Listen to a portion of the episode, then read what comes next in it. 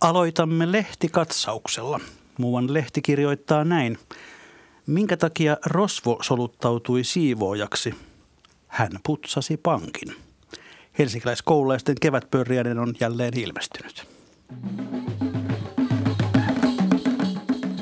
Markkinatalous on mekanismi, jossa me kaikki otamme osaa ja jonka keskeinen ominaisuus on itse asiassa Jos joku se, kuvittelee, että oli, olisi olemassa sellaisia ratkaisuja, että leikkausten tuskaa voidaan lievittää budjettivajetta kasvattamalla, erehtyy ja erehtyy pahasti. Hyvää torstaista aamupäivää, hyvät kuuntelijat. 80 vuotta sitten, helmikuussa 39, valtion ylläpitämillä teillä tehdyssä laskennassa todettiin, että Kaikista ajetuista kilometreistä moottoripyöräliikenteen osuus oli 0,1 prosenttia, linja-autoliikenteen 11,9, kuorma-autoliikenteen 25,7, henkilöautoliikenteen 16,1 ja hevosajoneuvoliikenteen osuus peräti 45,8 prosenttia. Taksiliikennettä tuolloin ei vielä tilastoitu erikseen, mutta sen tiedämme, että keväällä 1906 helsinkiläinen Gustav Wilhelm Orreus oli jo aloittanut suomalaisen taksitoiminnan vuokra-automobiilillaan Helsingin keskustassa. Historiatietojen perusteella Orreus anoi Helsingin maistraatilta helmikuussa 1906 lupaa saada käyttää automobiilia yleisön palvelukseen ja ryhtyi sitten myöhemmin keväällä liikennöimään. No noista ajoista liikenne on muuttunut kovasti ja muuttuu koko ajan ja myös liikennetavat muuttuvat. Tänään tarkastelussa on siis suomalainen Pirssi eli taksijärjestelmämme, joka kymmenen kuukautta sitten koki melkoisen muutoksen. Kilpailua haluttiin lisätä, yrittäjäksi ryhtymistä helpottaa ja samalla poistettiin muun muassa taksien päivystysvelvollisuus kuin myöskin rajoitukset sen suhteen, missä taksi voi toimia ja kyytejä ottaa – me olimme aika lailla samalla kokoonpanolla tässä studiossa noin vuosi sitten ennakoimassa tämän lainmuutoksen vaikutuksia ja paikalla on nyt, kuten sitten, vuosi sittenkin, taksiliiton toimitusjohtaja Timo Koskinen. Tervetuloa. Kiitoksia. Ja sitten täällä on äh, Suomen Gabon Line Finlandin, joka tunnetaan ehkä tien päällä paremmin nimellä Kovanen ja Fiksu taksitoimitusjohtaja Topi Simola. Tervetuloa. Kiitos, hyvää huomenta. Ja vuosi sitten Uberia edusti maanjohtaja Joel Järvinen, mutta iloisten perhetapahtumien vuoksi hän täällä on tänään hänen tilallaan Uberin Suomen ja Tanskan yhdyskuntasuhteiden johtaja Robert Torvelainen. Tervetuloa. Kiitos, hyvää huomenta. Aloitetaan Timo Koskisesta. Tämä kymmenen kuukautta, niin onko tämä tuonut mukana jotain sellaista, mitä te ette osanneet odottaa taksiliitossa? No, kyllä täytyy sanoa, että kyllä tämä myllerys on ollut jopa ennakoitua suurempaa ja, ja ne, voisiko sanoa ne muutokset, mitä on tapahtunut, niin ne on tapahtunut yllättävän, yllättävän nopeasti ja, ja äh, ikään, kuin, ikään kuin tämä nopeus on varmaan ollut se kysymys, mikä on ollut se suurin, suurin yllätys. No Topi Simola, teillä oli vuosi sitten kova kampanja, 200 uutta kuljettajaa oli tavoitteena. Miten on, ton, toteutuiko tavoite? Siitä tavoitteesta ollaan jäljessä, mutta sata uutta autoa on siitä, kun tämä laki on on, on muuttunut. Siinä mielessä ollaan ihan tyytyväisiä ja ollaan kasvun tiellä. Aivan. No Uberille tämä lainmuutos tarkoitti paluuta Suomen markkinoille. Onko, oletteko teillä ollut sitä kymmenen kuukautta kuin varsa uudella laitumella tai vanhalla laitumella? Tätä, no, ollaan keskitytty tällaisen palvelun, palvelun tota, tuomiseen takaisin niin, että, että ihminen saa, saa palvelusta auton silloin, kun sitä tarvitsee. Onko näistä vanhoista kuljettajista moni palannut? Kyllä sitä näkyy. Sitten näkyy paljon myös sitä, että on, on entisiä taksi, taksikuljettajia ja taksirenkeinä toimineita saattaa olla 10-20 vuottakin ollut pitkä ura.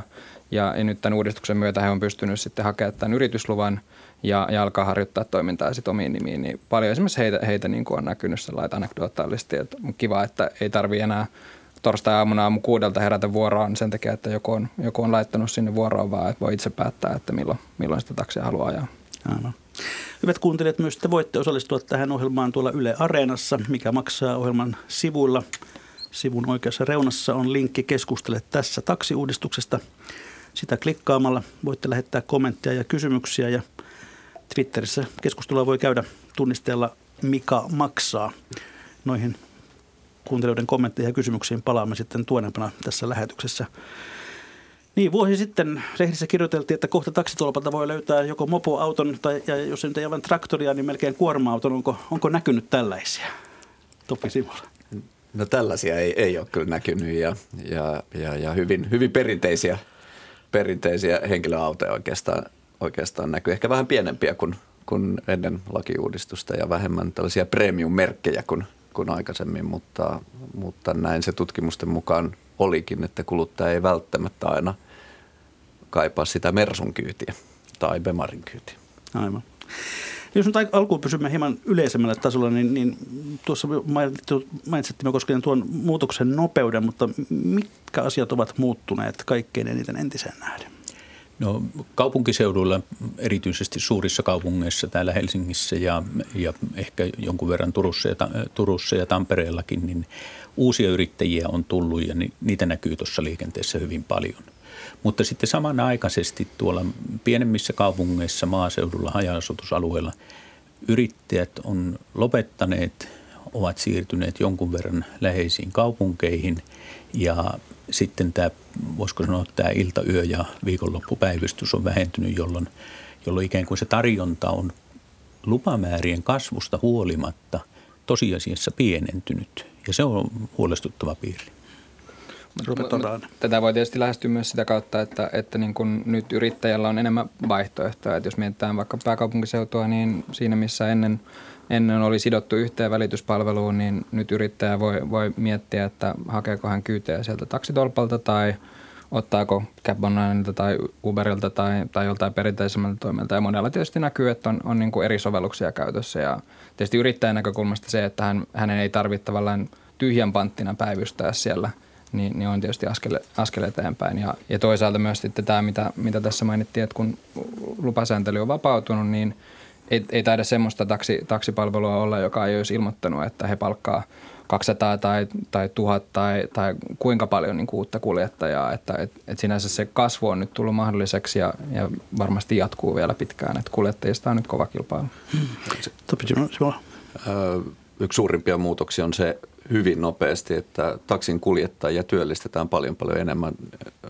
Toki, toki moni nimenomaan yrittäjänä, mutta, mutta, mutta ihan myös palkollisena ja se kysyntä on kasvanut niin kuin nopeammin kuin ehkä, ehkä kuviteltiinkaan. Ja koko ala, varsinkin ehkä pääkaupunkiseudulla, ponnistelee valtavan kuljettajapulan pulan kourissa ja, ja, ja se on yksi iso kysymys koko alalle, että mistä saadaan hyviä, laadukkaita – kuljettajia tähän asiakaspalveluammattiin. Tässä Robert Torvelainen mainitsi tämän, että on mahdollisuus yrittäjällä ikään kuin eri kanavia pitkin ha- hakea kyytejä, niin onko siitä mitään käsitystä? Se mikä, se, mikä taksille on kallista, on tietysti se, että se seisoo paikalla ja odottaa asiakasta. Onko odotusajat taksilla, onko ne kenties lyhentyneet? Koskinen. Ei, ei voi ainakaan tällä lailla noin tilastoista nähdä, että, että olisi tämän tyyppistä tilannetta. Ja jos katsoo tässä pääkaupunkiseudun taksiasemilla, varsinkin näissä vilkkaimmissa liikennepaikoissa, niin kyllä siellä mahdottoman pitkät on, on tota ne autojonot jossakin rautatieasemalla ja muualla, että, että niin kuin siinä mielessä ei, ei pysty niin kuin sanomaan, että tämä olisi niin kuin tehostunut tämä toiminta tästä näkökulmasta katsottuna, mutta tietysti se, että, että yhdellä autolla voi olla tosiaan, niin kuin tässä oli puhetta, niin useampia tapoja saada niitä kuljetuksia, niin sehän on tietysti asia, joka mieluumminkin tehostaa, kun heikentää tätä auton tehokasta käyttöä ja se on juuri niin kuin sanoit, että kalleinta on seisottaa autoa ja kuljettajaa, toiseksi kalleinta on seisottaa pelkkää autoa ja ja sen takia auto ja kuljettaja pitäisi olla liikkeellä mahdollisimman tehokkaasti. Ja tähän kaikki taksiyhtiöt pyrkii ilman muuta. Toisaalta ää, ihmiset liikkuu pääsääntöisesti aamulla, aamuruhka-aikaa, iltapäiväruhka-aikaan, perjantai, lauantai illassa. Silloin käytetään, silloin nimenomaan kuluttajakysyntä on kaikista suurinta ja, ja nythän on käynyt niin, että automäärä on ruvennut, lähinnä puhun nyt pääkaupunkiseudusta, koska muu Suomi elää hiukan eri, eri todellisuudessa, niin – on, on reagoinut siihen, eli tarjonta on tullut lisää. Tarkoittaa kylläkin sitä, että sitten ne autot ei välttämättä liiku 24 tuntia, mutta ne ilmestyy töihin silloin, kun myös asiakkaat on siellä töissä. Ja, ja tämä on itse asiassa kyllä ihan kansainvälinen ilmiö, ja, ja, ja koska meillä aikaisemmin oli määräsääntely, niin, niin tietysti johti siihen, että, että se automäärä ei ollut sidoksissa siihen kysyntäpiikkeihin millään tavalla. Timo Koskinen, Taksiliitto julkaisi hiljattain tiedotteen, jonka otsikko oli Liikennepalvelulaki on osoittautunut taksiliikenteen osalta täysin epäonnistuneeksi. Mitä te tälle tarkoitatte? No, tämä viittaa siihen, että, että kun liikenne- ja viestintäministeriö kertoo, kuinka hyvin kaikki muutokset ovat menneet, Samanaikaisesti julkinen palaute kertoo hinnan noususta, palveluiden saatavuuden heikkenemisestä, työvoiman löytymisen ongelmista ja kielitaitoon liittyvistä ongelmista, paikallistuntemukseen liittyvistä ongelmista, Kelakuljetuksiin liittyvistä ongelmista, Helsingin matkapalvelukeskuksen kuljetuksiin liittyvistä ongelmista, niin halusimme vain tuoda sen esille, että ei tämä nyt ihan pelkkää ruusuilla tanssimista ole. Tässä muutoksessa on ollut paljon hyviä asioita. Tämä muutos olisi varmasti onnistunut paremmin, jos tämä olisi osattu tehdä ikään kuin asteittain, ei niin, että kerralla tämmöinen – vallankumouksellinen revoluutio, vaan ennemminkin evoluution mallissa. Ja, ja ne asiat, mitä me etukäteen kommentoitiin, että mitkä tässä on ongelmia, niin ne on valitettavasti monelta osiltaan, lähes kaikilta osiltaan noussut, noussut esiin. Mutta koitetaan nyt uuden eduskunnan myötä sitten saada korjattua niitä, niitä asioita, joilla, joilla tätä asiaa voidaan korjata. Mm. No, mitä tässä nähdään tuolla uudessa Robert Torvalainen? Niin kuin pakko puuttua sillä tavalla, että, että, että tietysti jos ajatellaan vaikka tätä kuljettajapulaa, niin sehän on niin kuin positiivinen ongelma siinä, että se kertoo, että, että oli selkeästi tarve, tarve vapauttaa nämä palvelut. Sitten jos ajatellaan hintojen nousua, niin, niin siinä on hyvin selvästi niin kuin uutisoinnissa osin myös todettu, että, että se tapa, miten tällä hetkellä hintoja tilastoidaan, niin, niin se pohjautuu lähinnä näihin vanhoihin olemassa oleviin palveluihin. Eli käytännössä voidaan sanoa, että, että niin kuin perinteiset palvelut on saattanut nostaa hintoja, mutta samaan aikaan markkinoille on tullut monia uusia palveluita, kuten Uber, jotka toisaalta meillä hinta on pysynyt samana siitä viime heinäkuusta asti ja se hinta, hintapiste on alhaisempi kuin perinteisellä taksilla on ollut. Että tavallaan kuluttajan näkökulmasta siellä kyllä on niitä vaihtoehtoja. Ja, ja vielä ehkä niin kuin viimeinen, mikä on niin ollut tässä harmillista, niin on, on se, että, että kun tätä Kelakyytiasiaa on tuotu niin kuin osaksi tätä keskustelua, niin, niin sehän on ollut täysin Kelan itse tekemä kilpailutus ja he on halunnut tehdä sen eri tavalla kuin aikaisemmin – mutta sillä ei ole tavallaan tämän lainsäädännön muutoksen kanssa nyt varsinaisesti mitään tekemistä. Täytyy, täytyy sen verran korjata tuohon viimeiseen, viimeiseen kysymykseen, että Kelanhan oli pakko se hoitaa se kilpailutus kun Mennään ei siihen Kelan ollut. kilpailutukseen no niin. hieman, hieman tuonempaan vielä tässä olemassa, mutta no vuosi sitten ennusteltiin myös, että tämä uudistus sataa alan suurten toimijoiden laariin. Onko se satanut Kovasen ja Fiksutaksin laariin? Topi no, No me nähdään itsemme ehkä haastajana enemmän sillä 300 autolla, jos ajattelee, että pääkaupunkiseudulla on toimijoita, joilla on 1500-1600 autoa. Ja, ja se, mistä itse on, on pettynyt tässä uudistuksessa, on, on nimenomaan ää, vanhojen määräävässä markkina-asemassa olevien ää, alan toimijoiden ää, hinnoittelupäätökset. Eli, eli taksin hinta ei ole kaikilla toimilla suinkaan noussut, vaan esimerkiksi me ajetaan halvemmalla kuin aikaisemmin. Me ajetaan halvemmalla kuin vaikka Taksi Helsinki tai lähitaksi Fiksutaksilla. Ja, mutta nämä, jotka on hyvin vahvoja, jolla on jo, ihmiset on tottunut käyttää, on, on tottunut soittamaan siihen tiettyyn puhelinnumeroon, niin, niin he on nyt alun pienen shokin jälkeen niin itse asiassa nostaneet hintoja ja erityisesti nostaneet ruuhkaajan hintaa, ei, ei suinkaan kaikkea hintaa, vaan ruuhkaa ja riskiä on, ovat siirtäneet asiakkaalle. Ja siitä, siitä on tavallaan niin kuin alan sisällä itse on, on pettynyt ja tietysti kuluttajalla on mahdollisuus pääkaupunkiseudulla valita toisin, mutta monessa muussa kaupungissa tätä mahdollisuutta ei vielä ainakaan toistaiseksi ole. No puhutaan nyt hinnoista, kun kerran siihen mentiin. Uudistuksella haluttiin saada lisää kilpailua ja sen kautta hintakilpailua. Tämä tavoite ilmeisesti ei kaikilta osin ole toteutunut.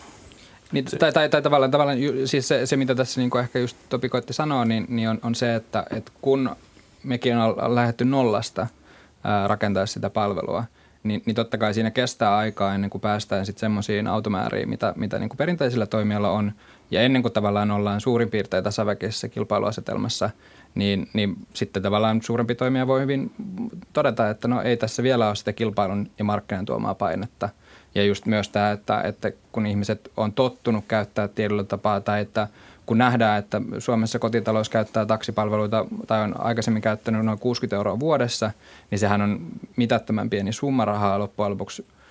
ja se kertoo paljon myös siitä, että itse asiassa niin kun niitä palveluita käytetään sitten firman piikkiin tai, tai sitten yhteiskunnan piikkiin. Ja, ja tavallaan tietysti näissä tilanteissa niin harvemmin sitten sillä kuluttajalla on insentiiviä sen kummemmin nyt lähteä vertailemaan, että jos – firman kortilla ajaa, niin sitten otetaan se auto, mikä siitä saadaan ja ehkä voidaan mieluusti ottaa vaikka se hienompi mersu, kun sitä itse maksetaan. Timo Koskinen, siis onko tämmöinen kokonaiskuva siis oikea, että, että perinteiset toimijat ovat nostaneet hintoja, mutta uudet ja pienemmät toimijat laskeneet? En oikein näe tähän mitään niin kuin tosiasiallista perustetta, että näin, näin olisi. Että joku tietty taho olisi nostanut hintoja ja joku toinen ei.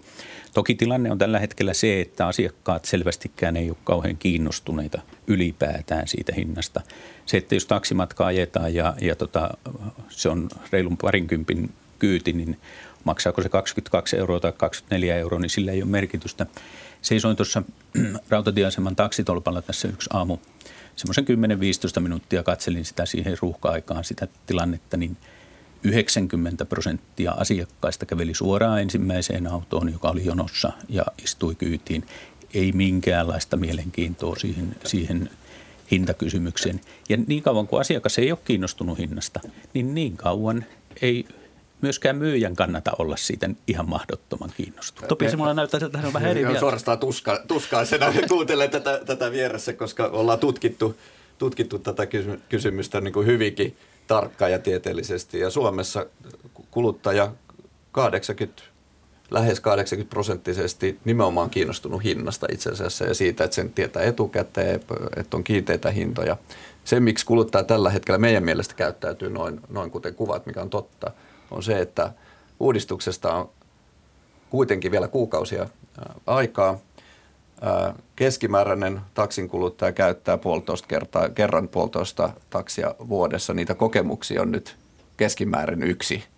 Ja, ja vaikka tästä puhutaan paljon, niin moni ei hahmota vielä sitä, että kun kävelee taksitolpalle, niin, niin siellä on sellaisia, jotka ei kuulu mihinkään. Yritykset on, on tällaisia vapaita yrittäjiä, on eri yrityksiä, jotka kilpailee ja, ja tämä hintavertailu ja hintakilpailu, niin se on – se ei ole kaikissa asiakassegmenteissä lähtö, mutta on paljon esimerkiksi nuoria, jotka, jotka tekevät sitä varsin aktiivisesti ja erityisesti applikaatiovälitteiset palvelut, niin niitä vertaillaan, koska se on helppoa vertailla, paljon helpompaa kuin aikaisemmin. Ja toi, toi ei missään nimessä, kuluttaja ei halua kallista taksia, se on, se on Joo, meidän... En, en, en, tarkoita, en tarkoittanutkaan sitä, vaan ihan sitä, just niin kuin säkin sanoit, että käytännön kokemus osoittaa, että siihen ensimmäiseen autoon ja matkaan. Mm. Ja toi on ihan varmaan totta, että mitä enemmän käytetään applikaatioita, niin varmasti vertaillaan hintoja ja totta kai ihmiset on kiinnostuneet hinnasta. Mm-hmm. Siitäkään en ole eri mieltä. Mutta sitten kun mennään siihen käytännön maailmaan, mm-hmm. niin ensimmäiseen autoon ja matkaan. Mut, Robert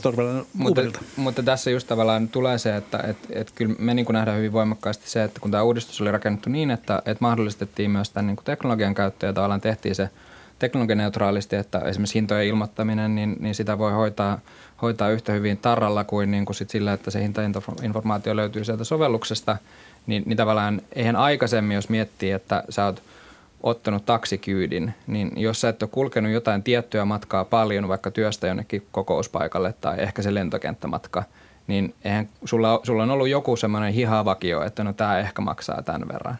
Siinä, missä tänä päivänä sovelluksen kautta valtaosa sovelluksista antaa sulle joko sen kiinteän hinnan tai sitten – tarkan hinta-arvion, että jos mä nyt haluan mennä tonne noin, niin, niin tämän verran se tässä hetkessä niin kuin maksaisi.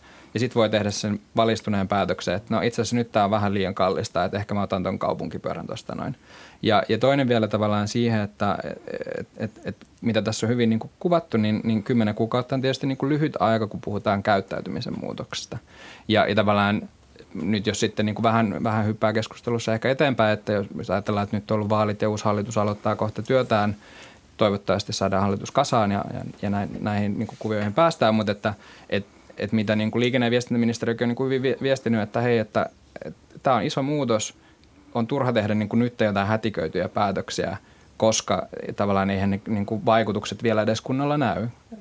Oli se kyse tästä kilpailuasetelmasta ja sen luomista hintapaineista tai uusien niin kuin palveluiden kehittymisestä tai siitä, että ihmiset olisivat ylipäätään niin kuin itse muuttanut sitä käyttäytymistään – niin, niin täällä mä uskon, että niin kun, nyt on niin kun paras, paras tiedotapaa keskittyä siihen, että, että yritykset kasvattaa niitä palveluita ja markkinoi niitä ja ihmiset pikkuhiljaa tottuu, että että okei, no nyt kannattaakin niin kuin tällä tavalla toimia ja, ja siitä sitten tulee se muutos. Robert Torvella on nyt jo käsikirjoituksen viimeisellä sivulla, mutta palataan, palataan siihen puolen tunnin päästä.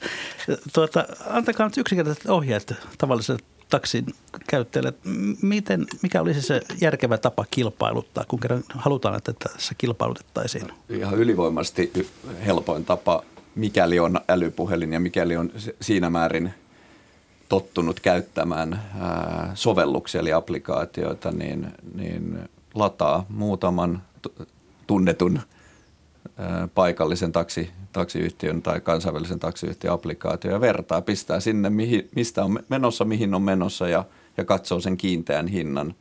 Suurin osa tarjoaa niitä kiinteitä, kiinteitä hintoja. Siinä on ihan selkeä, maailman helpoin vertailla ja siinäpä vielä käy niin, toisin kuin mittaria, jossa että, että se yritys on sitoutunut siihen ajoon sillä hinnalla. Eli jos ruuhkassa on paha ruuhka tai muuta, niin se ei ole asiakkaan ongelma, vaan se on se yrittäjän ongelma. Päteekö tämä muualla kuin pääkaupunkiseudulla? Tämä pätee, applikaatioita on, on suurissa kaupungeissa. Maase, maaseutu on täysin to, toisenlaisessa todellisuudessa ja siellähän valinnanvaihtoehtoja ei juuri ole, ei ole toki ollut ennen, mutta ei ole nytkään. Ja, ja, ja tietysti kilpailu kohdistuu niihin markkinoihin, missä on ihmisiä ja, ja suuret kaupungit tulee olemaan näitä. näitä. Timo Koskisen kilpailutusohjeet, kannattaako esimerkiksi taksitolpalla kulkea autolta toiselle?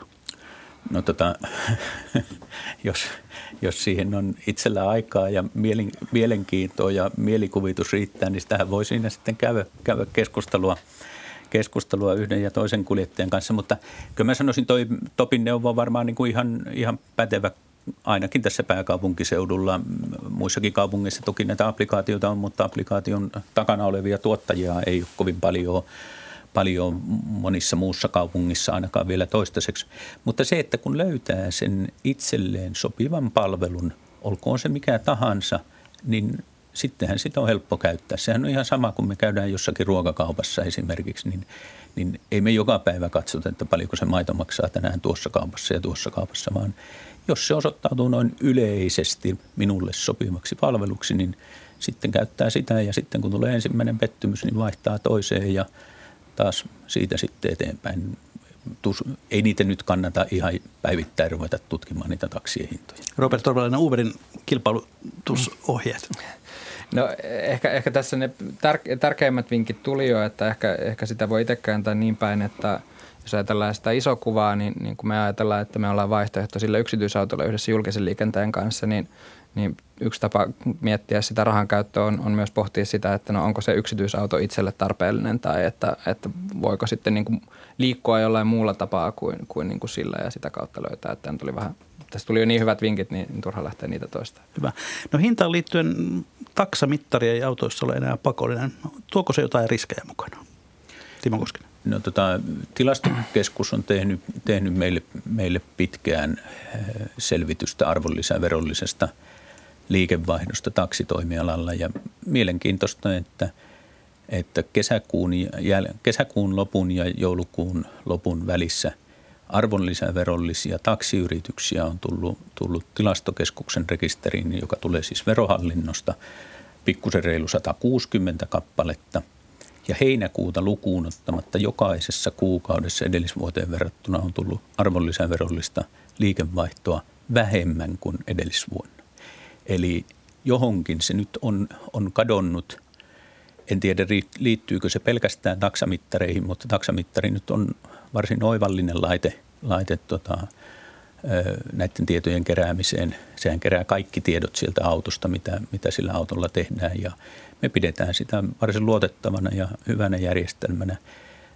Meidän mielestä on vähän erikoista, että yrityksessä ei tarvitse olla kassakonetta – ei sitä tarvitse toki olla torikaupassakaan, mutta kyllä siinä se vaara piilee sitten, että jos sitä taksamittaria ei ole, niin esimerkiksi jos sillä taksiasemalla käydään sitä keskustelua, että vietkö kympille, niin kyllä se kymppiäkkiä sujahtaa joissakin tapauksissa mahdollisesti sinne omaan taskuun ilman, että sitä huomataan, huomataan kirjanpitoon viedä. Tämä on meidän, meidän näkökulmasta myös valtava ongelma ja, ja tässä ehkä pääkaupunkiseutu ja muu Suomi elää taas jälleen kerran ehkä e-, erilaista todellisuutta, mutta äh, pääkaupunkiseudulla oli 3500 taksia äh, viime heinäkuussa ja, ja nyt kukaan ei tiedä ihan tarkkaan määrää, mutta, mutta arviolta ehkä 1500 uutta autoa on tullut näistä 1500 uudesta autosta leijona osa on, on tällaisia yrittäjiä, jotka yrittää, on, on itsenäisiä, ei kuulu mihinkään välityskeskukseen, tai sitten ajaa, ajaa Uberia tai vastaavia,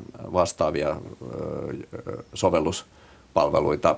Ja, ja meidän kokemuksen mukaan, ja näinhän se itse asiassa viranomaisten ratsiassakin todistettiin, niin, niin siellä merkittävä osa ajaa harmaata, harmaana ja, tai ainakin jättää sitten verot maksamatta. Ja tämä on sellainen asia, mihin pitää tehdä korjaus. Ja, ja, ja Ruotsi kulki monta kymmentä vuotta tätä samaa tietä ja siellä nimenomaan tiukennettu ää, viranomaisvaateita siten, että, että auton teknologia keskustelee – viranomaisen kanssa suoraan siten, että varmistetaan, että kuljettajalla on ajolupa, on ajokortti, jokainen matka käytännössä menee verottajalle tietoon ja, ja se, on, se on aukoton järjestelmä. Siinä mielessä kannatamme myös vahvasti tätä taksamittarin tuomista, vaikka se on tietyllä tavalla vanhaa teknologiaa, mutta se on, se on vähän niin kuin Timo sanoi, se kassakone, millä, millä saadaan – sitten yhteiskunnalle myös se, mikä yhteiskunnalle kuuluu.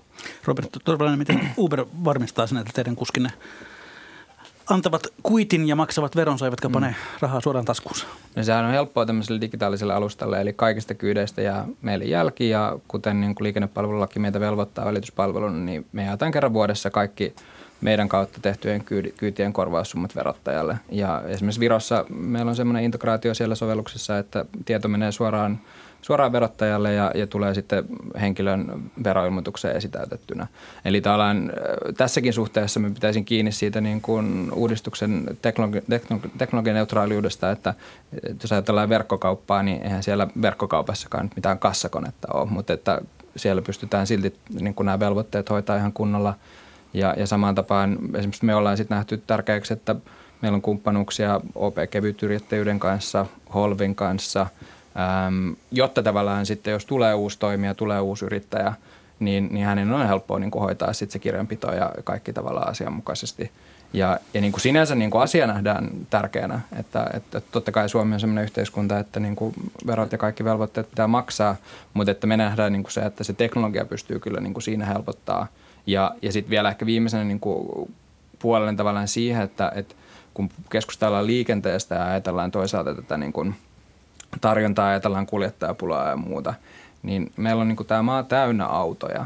Ja, ja tavallaan se, että mä en oikein usko siihen systeemiin, että nyt niihin kaikkiin autoihin lähettäisiin sitä niin kuin taksamittaria niin kuin asentamaan, koska se on kallista ja se vie aikaa ja sitä kautta nostaa sitä niin kuin kynnystä, mutta että, että teknisesti olisi mahdollista, että, että käytännössä jokainen auto Suomessa voisi olla ää, jossain palvelussa ja sitä kautta – siellä maaseudullakin näitä palveluita voitaisiin tarjota. Ja, silti pystyttäisiin varmistamaan, että kaikki verot ja muut on si- asiallisesti hoidossa. Y- yksi, yksi tapa on tietysti myös alan itse hoitaa. Irtisanottako te yrittäjä, joka, joka ei maksa veroja, on jäänyt siitä, siitä kiinni. Me nimittäin näin tehdään, mutta, mutta mikä teidän kanta, kanta on, koska meidän käsitys on se, että Uberin kaltaiset tavallaan jakamistalouden – alustat, niin, niin osa siitä perustuu, siitä hintakilpailuedusta aika puhtaasti kyllä siihen, että, että ne varsinaiset toimet, eli, eli, eli yrittäjät, joita niitä kyytejä ajaa, ne ei loppujen lopuksi maksa kaikkia veroja, mitä, mitä siihen kuuluu. No se, no se on, se on tietysti ottanut se, uuden kannan tuohon? Ei, ei se nyt mikään uusi kanta, tai se on, se on niin ylipäätään väärä vaite, että meillä on jopa niin kuin meidän sivuilla, jossa kerrotaan vaatimukset, että mitä tarvitaan, että pääsee palveluun mukaan, niin siellä on ohjeet, kuinka kirjautua esimerkiksi alvelvolliseksi. Ja, ja tavallaan me käydään äh, säännöllistä dialogia verottajan kanssa. Ja, ja niin kuin, tavallaan mä toistan tavallaan sen, niin kuin mitä mä sanoin aikaisemmin, että mä näen, että tällainen digitaalinen alusta, oli se taksipalvelussa tai jossain muussa palvelussa, niin se on niin kuin hyvin, hyvin helppo tietyllä varmistaa, että kaikki sen kautta tapahtuva toiminta on, kun siitä ja kaikesta jää jälki, niin, niin kaikki voidaan myös sitten viranomaisille toimittaa, eikä meillä ole siinä niin kuin mitään ongelmaa. Ähm, ja, ja samalla tavalla, niin kuin, että kyllä meidän niin kuin sopimuksessa äh, kumppaneiden kanssa niin, niin korostetaan tavallaan niin kuin näiden velvoitteiden hoitamisen tärkeyttä. Se on erittäin hyvä. No, tähän, tämä, että se tilataan digitaalisen järjestelmän kautta ja rahaliikenne kulkee digitaalisen järjestelmän kautta, niin se varmastikin helpostikin varmistaa sen, että, että ne rahat menevät sieltä. Mutta edelleenkin korostan sitä, että sitten kun se tuolta kadulta otetaan se kyyti ja siellä autossa ei ole mitään laitetta, niin kyllä se silloin hyvin monessa tapauksessa helposti voi jäädä kirjaamatta. Minulla ei mitään näyttöä, että mä nyt väitä, että joku olisi näin tehnyt, mutta mun mielestä tämä tuntuu niin kuin erikoiselta, että meidän arvonlisäverollinen liikevaihto on pienentynyt heinäkuun jälkeen jokaisena kuukautena viime vuonna taksialalla. Ja kuitenkin meillä on ollut aika hyvä kysyntä minun käsityksen mukaan koko viime syksyn. Niin, yleensä kun ja, taloudessa menee hyvin, niin taksiakin käytetään. Kyllä. Kyllä. Ehkä tähän yksi näkökulma, ja, ja tavallaan jos nyt ajattelee meidänkin näkökulmasta, niin, niin voi olla perusteltua, että, että tavallaan tämmöiseen niin kuin käsipystyyn tai, tai tolppakyyteihin niin, niin olisi jollain tapaa niin kuin eriäviä niin kuin edellytyksiä. Ja maailmallahan monessa, monessa markkinassa se on niin, että, että tavallaan ennakkoon tilatut kyydit on, on jollain tapaa eri tavalla säädelty, koska tavallaan jo ennen teknologiaa on ajateltu, että siinä – se kuluttaja tietyllä tapaa pystyy niin kuin enemmän, enemmän saamaan ennalta informaatiota versus sitten tavallaan se, että sä otat lennosta sen kyydin ja näin. Ja eikä siinä, niin kuin, siinä sinänsä niin kuin nähdä mitään niin kuin ongelmaa, että, että tavallaan tärkeintä on ehkä niin kuin just se, että, että, että silloin kuin, että tavallaan ei, ei turhaan niin kuin ammuta itsemme jalkaa siinä, että kun teknologia mahdollistaa paljon hyvää – niin, niin tavallaan sitten se, että jos asetetaan kaikille tietynlaisia niin kuin vaatimuksia, jotka ei sitten välttämättä se, niin kuin ole sit relevantteja aina, jos se teknologia on mukana siinä pelissä, niin tavallaan sitä pitäisi välttää. No ennen tämän uudistuksen voimaan tuloa moni yksittäinen kuljettaja, varsinkin tuolla kaupunkikeskusten ulkopuolella arveli, että, että he tulevat lopettamaan toimintansa, koska se ei enää tule kannattamaan. Onko tietoa, että näin olisi käynyt? No kyllä meillä on hirmu paljon tullut, tullut tietoa siitä, että yrittäjät on lopettaneet eh, tai siirtyneet ainakin siihen, että ajavat vain sopimuskuljetuksia, mitä heillä on, jotkut koulukuljetukset tai jotkut muut vastaavat. vastaavat ja, ja tota, nythän tämä liikenne- ja viestintävirasto Traficomin tilasto kertoo, että meillä on hirmu paljon uusia, taikka kappalemääräisesti liikennelupien määrä on kasvanut merkittävästi. Mutta kun se tilasto ei kerro totuudesta yhtään mitään, koska – merkittävä osa niistä, jotka on lopettanut, niin ne on laittanut sen lupan pöytälaatikkoon, ei ne ole palauttanut sitä ainakaan toistaiseksi ja, ja se johtaa siihen, että näissä tilastoissa on merkittävää harhaa. Tässä juttelin yhden iittiläisen yrittäjän kanssa. Iitissä oli ennen, ennen tota lainmuutosta kahdeksan liikennelupaa. Silloin me tiedettiin, että missä ne on, koska se asemapaikka oli Iitti. Iittiin on tullut sen jälkeen kuulemma kolme uutta liikennelupaa, eli – lukumäärä on kasvanut noin tilastollisesti noin 50 prosenttia, mutta tosiasiassa näistä kolmesta yksikään ei ole siellä Iitissä ja näistä kahdeksasta neljä on kadonnut sieltä. Joku on kai lopettanut ja osa on siirtynyt Lahteen, osa on siirtynyt, siirtynyt tota Kouvolan suuntaan. Eli tilastojen mukaan 50 prosentin kasvu tosiasiassa onkin ollut 50 prosentin laskuja. Ja kun ei näillä tilastoilla asiakasta palvella, vaan niillä autoilla ja kuljettajilla ja yrittäjillä, niin siitä me ollaan huolissa. Alalla, alalla on valtava ää, eläköitymisaalto Helsingissä. Tai esimerkiksi taksi Helsingin ää, yrittäjän keskikällä on 59 tai onko jopa 60 vuotta. Ja, ja, ja mä luulen, että paljon suurempi tekijä tällä hetkellä on nimenomaan tämä ikäpyramidi tässä maassa ja, ja, ja, ja tämä kuljettajapula – kun on, on työpaikkoja lisääntynyt ja sitten moni eläköityy, niin, niin se on varmaan vielä isompi, isompi tekijä, nimittäin ansiotaso, mikäli on itse ajanut auto, että niin, ettei ollut paljon renkejä, niin, niin, niin se tuskin on laskenut.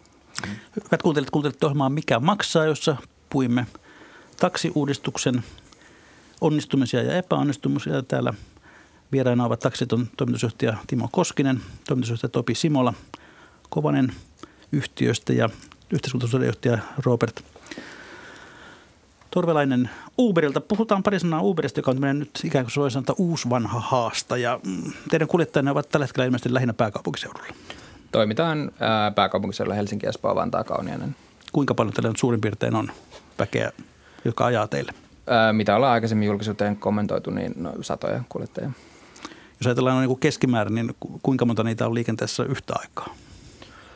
No meillähän ei ole, meidän palvelu rakentuu niin, että kun, kun täyttää kaikki edellytykset, on luvat kunnossa, on auto kunnossa, on vakuutukset kunnossa, niin saa pääsyn siihen sovellukseen ja pystyy, pystyy vastaanottaa kyytejä, mutta toisaalta meillä ei ole, minkäänlaista, ei ole minkäänlaisia velvoitteita, ei ole minkäänlaista eksklusiivisuutta, joten tällainen yhtenä päivänä yrittäjä voi päättää, että hän, hän ajaa nyt vaikka kahdeksan tuntia ja sitten sen jälkeen todeta, että no ensi viikolla onkin lomanna – niin, niin se vaihtelee niin kuin tosi paljon ja, ja toisaalta niin kuin Topi tässä sanoi, niin, niin tavallaan se, että, että kun nähdään, että on, on sitten niin kuin piikkejä, niin tietysti niin kuin yleensä kuljettajat myös sitten valitsee, että, että silloin kun enemmän, enemmän kyytejä pyydetään, niin, niin sitten on enemmän kuljettajia ähm, ajossa. Ja, ja toki meillä niin on ollut aina myös tämä dynaaminen hinnoittelu, joka, joka myös siihen kannustaa. Eli, eli tavallaan, että jos nähdään, että nyt vaikka tietyllä alueella on, on vaikka joku tapahtuma ja siellä on paljon ihmisiä, jotka haluaa saada kyydin, niin silloin automaattisesti meidän algoritmi nostaa sitä hintaa, jolloin, jolloin sitten on, kannustaa useampaa kuljettajaa ole, ole ajossa silloin ja hakemaan sieltä alueelta kyytejä ja toisaalta sitten ehkä osalle matkustajista voi tuoda sitten sen, että no nyt on aika korkeat hinnat, että ehkä mä keksin jonkun muun tavan liikkua. No mikä teidän arvio tällä Suomen markkinalla on? Oletteko te tullut jakamaan tätä vanhaa taksimarkkinaa vai, vai tuotteko tullessanne ihan uusia asiakkaita? No Topi taisi tähän jo viitata aikaisemmin, mutta että kyllä me uskotaan tosi voimakkaasti siihen ja, ja mitä on niin maailmalla nähty, että kun tulee uusia palveluita, tulee kiinteähintaisia kyytejä, uusia hinnoittelumalleja, ei välttämättä tarvitse enää valita sitä hienointa mersua, vaan löytyy joku ympäristöystävällinen vaihtoehto – niin, niin tulee myös uusia kuluttajia ja uusia käyttäjiä siihen markkinaan. Että e, mä niin kuin pitäisin tavallaan tämmöistä piirakan jakoa niin, niin tavallaan epätodennäköisenä tässä. Ja, ja toisaalta myös se, että kun on nähty, että yritykset on kaikki todennut, että hei, että nyt palkataan – sata tai tuhat uutta, uutta niin kuin toimijaa, niin kyllähän se kertoo siitä, että myös niin kuin yritykset laajemmin uskoo siihen, että täällä on kasvua. Me, meidän kokemus on sa- sama ja, ja, ja erityisesti nuoremmassa ikäpolvessa sellaisia, jotka ei aikaisemmin taksia lainkaan käyttänyt, niin käyttää nyt uusia palveluita. On se sitten meidän, meitä tai, tai Uberia tai, tai vastaavia. Toi, toi pitää paikkansa, että se sekä syö vanhoilta toimijoilta, mutta tuo uutta markkinaa, että molempia tapahtuu. Ja, ja vielä ehkä niin kuin mitä alleviivaisin, mitä niin kuin tuossa aikaisemminkin sanoin, niin, niin kyllä niin kuin meille se, se ykkös tavallaan asia, minkä kanssa tässä kilpaillaan, niin on se yksityisauto, että tavallaan se, että auto seisoo 95 prosenttia ja sitä käyttämättömänä ja meillä menee kaupunkitilaa siihen, missä siinä voisi olla vaikka pyöräväylä sen sijaan, että on autot parkissa, niin – ja se ei myöskään taloudellisesti ole, ole ihmisille yleensä kannattavaa. Että, että lähinnä puhutaan tässä Suomen kontekstissa, että, että auto on niin kuin kätevä siihen, kun pitää mennä mökille, mutta että todennäköisesti jos ne niin kuin rahat laittaisi, laittaisi riviin, niin, niin ihan hyvin niitä mökkimatkoja varten voisi sitten ottaa jo vaikka vuokra-auton ja silti tavallaan liikkua ihan yhtä hyvin kuin aikaisemmin, mutta että ei tarvitse enää huolehtia siitä – huol- huoltamisesta ja katsastamisesta ja parkkipaikan löytämistä. Niin, paitsi että siellä mökkikunnissa niiden autojen määrä ja saatavuus koko ajan heikentyy. siellä ei ole Uberia. Ei, mutta että sinne, sinne voi sitten mennä sillä vuokra-autolla sitten, jos, jos tota mökille asti haluaa päästä. Niin. No miten tätä taksiliitossa näette, onko tämä Uber todellinen haaste Suomessa vai onko se vain todellista kokoaan äänekkäämpi toimija? No varmaan toistaiseksi ainakin ollut, ollut niin kuin suomalaisessa mittapuussa todellista kokoaan äänekkäämpi, mutta sitten jos ajatellaan maailmanlaajuisesti, niin, niin taitaa olla niin, että Suomi on hiljainen inisiä vieressä, kun suurella rahalla, rahalla tota, liikkuva Uber lähtee liikenteeseen, mutta tota, kyllähän tämä näin on, että uudet palvelut, moninais, moninaisemmat palvelut, erilaiset vaihtoehdot, niin onhan ne ilman muuta markkinoita piristävää ja, ja hyvää, että, että vaihtoehtoja on. Ja, ja meillä Suomen taksiliitossa ei ole mitään linjaa siihen, että kuka on hyvä yrittäjä, kuka on huono yrittäjä. Jos asiansa hoitaa lain, lakien ja asetusten mukaisesti, niin kaikki ovat tervetulleita näille markkinoille. Ei meillä ole mitään semmoista, semmoista rajausta. Viime vuoden vaihteen eh, tietojen perusteella 75 prosenttia kaikista Suomen takseista on Suomen taksiliiton jäsenten autoja. Että, että tota, kyllä me halutaan mielellään ed- edustaa koko taksitoimialaa tässä maassa. Ja siinä me ollaan ihan varmasti sekä Robertin että äh, Topin kanssa samalla linjalla, että, että se ikään kuin vaihtoehto sille auton omistamiselle tai autolla liikkumiselle, niin sieltä se löytyy se taksipalvelun käyttökin. Jokainen linja-autoon, jokainen junaan, jokainen lentokoneeseen noussut matkustaja on mahdollisuus meille. Jokainen omaan autoon istunut on menetetty sielu. No tuota, jos ajatellaan tilannetta tuolla kentällä ja kenttäolosuhteissa, niin, niin tuota, onko siellä, vähän on raportoitu, että väillä on ollut vähän niin sanotusti lämpöisiä tunnelmia. Esimerkiksi kun Kovanen meni Ouluun, niin vastaanotto ei tainnut olla tolpalla ihan paras mahdollinen. No se valitettavasti pitää, pitää kyllä paikkansa, mutta ne ongelmat on, on sittemmin rauhoittunut ja, ja nyt – onnellista yhteiseloa siellä, siellä kollegoiden ja kilpailijoiden kanssa, kanssa vietetään, mutta se kieli siitä, että, että tota, oli tunteikas asia kilpailun avautuminen paikallisille, paikallisille taksiyrittäjille ja, ja on tyytyväinen, että se elämänvaihe on takana. Aivan. No Kelakyydeistä on paljon puhuttu ja ne ovat tietysti merkittävä osa taksi, taksibisnestä. Onko nyt tässä kysymys ainoastaan ollut siitä, että Kela ei osannut hoitaa kilpailutuksia ammattimaisesti vai mistä nämä, nämä ongelmat kertovat teille? No, ei, Ti, no Topi sinulla. No itse näen, näen kyllä aika paljon on, on aikaisemmassa työelämässä ollut, ollut tekemässä tarjouksia, isoja julkisia tarjouksia, tämän saman mittakaavan tarjouksia. Ja jos vertaa tätä kilpailutusta, mitä nyt tehtiin, eli avattiin ensimmäinen seitsemättä, meidän mielestä se ei, ei, ei missään nimessä olisi tarvinnut silloin, silloin kilpailuttaa kaikkea. Kilpailutaan koko Suomi kerralla kaikilla, kaikilla alueilla ennen kuin on yksikään uusi toimija tavallaan edes päässyt aloittamaan – siinä on ehkä ensimmäinen kysymys, että, että, että oliko järkevää. Ja, ja toinen on se valmistelu, eli, eli ää, se on valtava kysymys meille Suomessa. Me käytetään 550 miljoonaa euroa taksimatkoihin yhteiskunnan rahaa. Että se on tehokasta, ja, ja, ja, mutta se pitää kilpailuttaa laadukkaasti. Kyllä siinä on paljon, paljon Kelalla oppimista, ihan resurssointia, kilpailutusosaamiseen resurssointia, jotta, jotta se sujuu – sujuu seuraavilla kerroilla paremmin. Me, me ainakaan toistaiseksi vielä, vielä on maailmalla niin kuin toimittu ihan suoraan tämän tyyppisissä kyydeissä, vaikka niin kuin tietyissä markkinoissa löytyy, löytyy invataksia ja löytyy, löytyy niin kuin, ää, muita, muita tähän kenttään niin kuin su, suunniteltuja palveluita, mutta että ehkä se, miten itse ajattelee niin kuin tälleen toisaalta niin kuin uuden toimijan näkökulmasta, mutta myös ehkä sen niin kuin kuluttajan näkökulmasta, niin – äm, tulee vaan niin kuin pohdintaa, että voisiko tässäkin niin kuin harkita sitten tämmöistä jonkinlaista niin kuin palvelusetelimallia, että jos siellä kylällä on se tuttu, tuttu yrittäjä ja tuttu tota kuljettaja, niin, niin sitten jos olisi tämmöinen setelimalli, niin sitten olisi helppo myös – valita tavallaan se kyyti, mikä, mikä sitten niin kuin itseään miellyttää sen sijaan, että sitä niin kuin liikaa lähdetään niin kuin keskittää.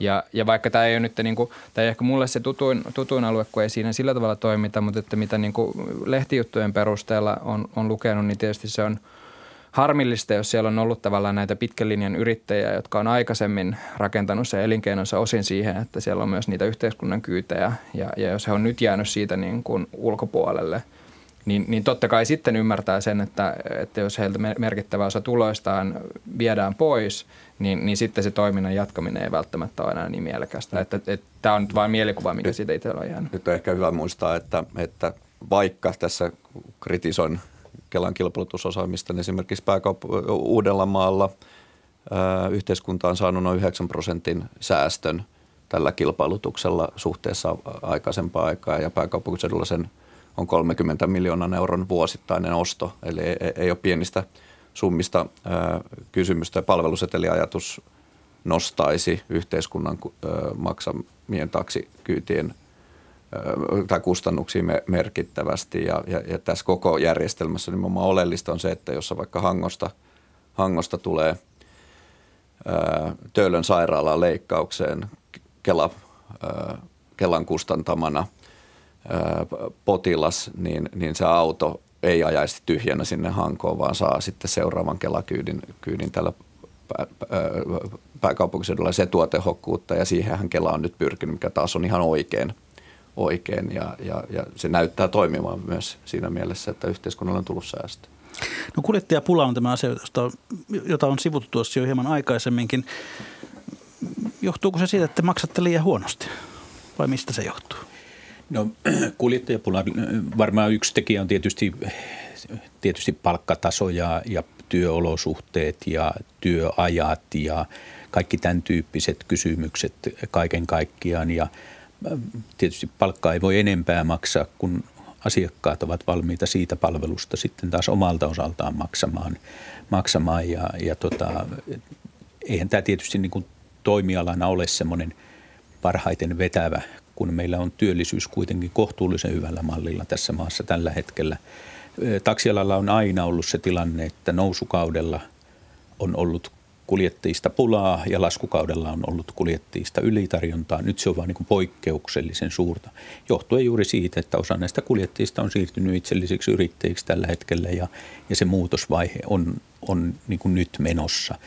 Väittäisin, että tämä tilanne tulee tästä, tästä paranemaan jatkossa. Ja, ja tota, tietysti kun ajatellaan sitä taksiyrittäjyyden historia, missä yrittäjät on olleet pääsääntöisesti yhden auton yrittäjiä, pienyrittäjiä, niin se työlli, työnantajana toimimisen osaaminenkaan ei välttämättä ole kaikilla ollut hyvällä mallilla, joka sekään ei ole taas kannustanut sitten siihen, eh, siihen työn tekemiseen omalta osaltaan. Että tässä on paljon tekijöitä, jotka tähän, tähän vaikuttaa ja kovasti tehdään. Varmasti tekee isot yritykset ja pienet yritykset tekee työtä sen eteen, että saataisiin tämä asia kuntoon. Palkat on noussut. Me ollaan nostettu esimerkiksi kuljettajan palkkoja. Ja, Paljonko tuommoinen rivirenki tienaa näkyy? se on tulospalkkausta, niin riippuu itse asiassa hirveästi siitä, siitä yksilöstä ja siitä suorituksesta. Parhaathan tienaa ihan merkittävän hy- hyvin, mutta ehkä keskimäärin taksin kuljettaja tienaa 2200 euroa kuukaudessa. No tuota, nyt voitaisiin katsoa hieman tätä yleisöpalautetta, joka on ollut ihan kohtuullisen vilkasta ja itse asiassa ensimmäinen kommentti ottaa kiinni suoraan tähän – Huvitta, tämä tulee suora, suoraan taksista tämä kommentti. Huvittavaa kuunnella tätä puhetta kuljettajien palkkaamisesta, kun istuu tyhjän panttina tolpalla. Mutta sitten aika paljon tämä yleisön palautteen, nämä liittyvät, liittyvät kyllä hintoihin. Täällä esimerkiksi todetaan näin, että vaikea on vertailla taksihintoja, kun auton ikkunassa hinnat on niin pirun pienellä tekstillä, että ei edes suurennuslasilla niitä näe.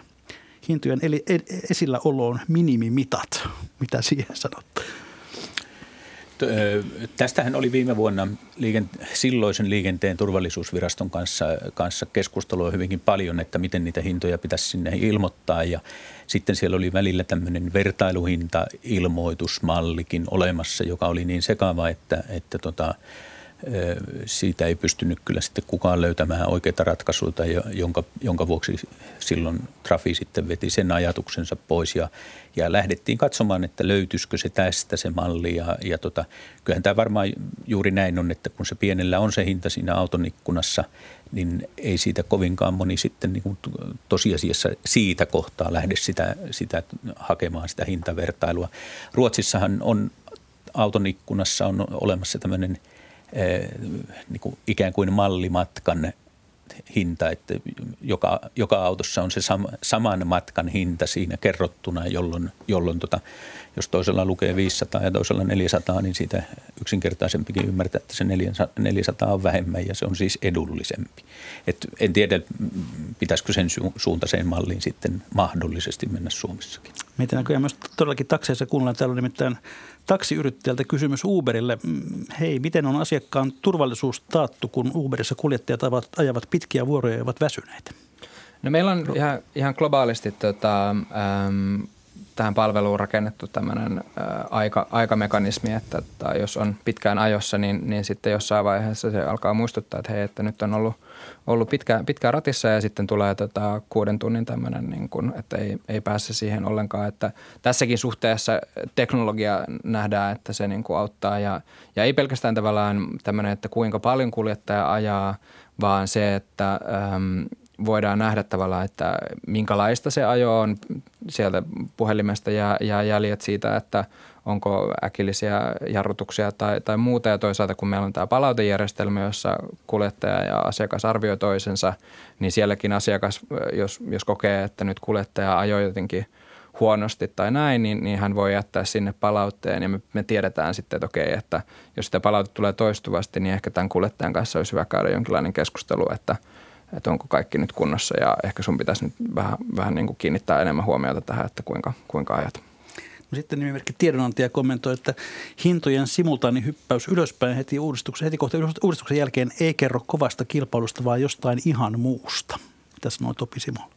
No kyllä se kertoo nimenomaan siitä, että me haastaa, että ei olla onnistuttu vielä muutamassa kuukaudessa rakentaa niin, niin isoa, isoa tota, tarjontaa, että ollaan pystytty – haastaa nämä perinteiset toimijat, että siinä mm, kuulija on, on kyllä oikealla, oikealla jäljellä, eli silloin ainakin, ainakin niiltä osin, kun se liittyy näihin, näihin vanhoihin perinteisiin välityskeskuksiin. Tämä, on mielenkiintoinen tämä Topin kommentti siinä mielessä, että jos on oikein ymmärtänyt, niin kutakuinkin kaikki teidän autonne pääkaupunkiseudulla ajavat lähitaksin tai taksi Helsingin välityksessä. Mm, ei, ei aja kaikki. Mutta, ei, ei, ei mutta, mutta kaikki. lähes kaikki. Ja, ja, ja se perustuu nimenomaan tähän, tähän samaiseen kysymykseen, että taksipalvelun rakentaminen nollasta niin on on siinä mielessä haastava, että pitää olla sekä asiakkaat että kuljettajat yhtä aikaa ja se on tavallaan tällainen tasapaino, tasapainokysymys ja, ja siihen asemaan, mitkä nämä välityskeskukset, jotka on ollut ennen lakimuutosta käytännössä monopolissa, niin, niin tietysti kahdeksan kuukautta monopolin murtumisen jälkeen, niin ei voida olettaa, että ne on puolia markkinaa esimerkiksi hävinnyt, vaan, vaan tässä uudet toimijat on lähtenyt kasvamaan, mutta ei vielä niin merkittävissä määrin, että se on heidän markkinaosuutta radikaalisti alentanut. Sitten tiivis, tiivis tähän, tähän niin, vielä sen verran jatkoksi, että, että kun tämä on niin kuin aika mielenkiintoinen tämä kilpailu, kilpailuoikeudellinen tilanne niin kuin siinä mielessä, että, että meillä on olemassa tilausvälitysyhtiöitä, joille sanotaan, että teidän on otettava tiettyjen periaatteiden perusteella kutakuinkin kaikki sinne mukaan – ja sitten kun ne on sinne otettu mukaan, niin sitten he voivat, nämä uudet toimijat voivat toimia sekä siellä että täällä. Että tämä ei ole mikään helppo tämä, tämä kilpailu, kilpailukysymyskään.